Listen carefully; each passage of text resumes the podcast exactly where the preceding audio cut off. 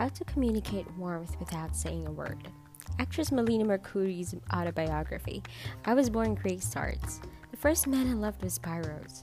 He was extremely handsome, extremely seductive. His mouth smelled sweeter than any man's I've ever known. I adored his embrace. An embrace scented of rose water and basil. He was strong. He was tall. He had a passion for me. It made my childhood a very happy one. Spyros was my grandfather. If you want to get closer to those around you, be aware of the power of communication, which you hold in your hands.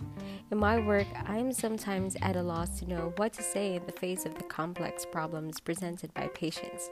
Sometimes I impulsively rise from my chair and put my hand on the patient's arm in an attempt to convey how deeply I feel.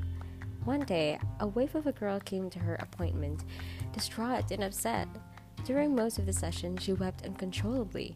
The following week, I was prepared to resume our discussion of the topic, but to my amazement, she could not recall what our topic had been. What she remembered about the session was that I had hugged her on her way out. Both men and women confide often that the thing they long for most is to be able to go to their mate and be held for a while. Physical gushing is as offensive as verbal gushing, but when it is a genuine expression of your affection, touch can bring you closer to another than can thousands of words. Men can find masculine ways of giving a loving message to other men. Get into the habit of shaking hands. The act of your going to the person and getting the close proximity of your bodies necessary for the handshake conveys a message. A pat on the back, a playful punch in the stomach, or your hand on a man's shoulder as you talk. All these should be in your vocabulary of gestures.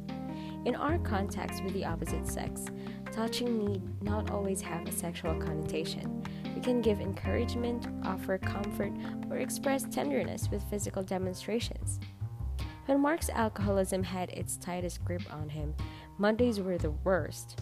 After a weekend of steady drinking, he would somehow drag himself to work on Monday morning, but the day was 8 hours of torture. When I come home that evening, he says, I glance at the mail and head for the bedroom. I wouldn't want to talk to anybody, but many times as I lay there on top of the bed, reading the paper, my daughter Katrina would come in to say hello.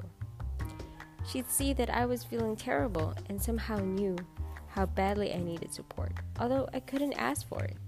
So she'd lie down beside me, touching my arm while I read the paper. Without words between us, I could feel the poisons being drained off by her presence. It is not accidental that the Bible prescribes the laying on of hands as part of Christian healing. We can often do more than we realize with touch.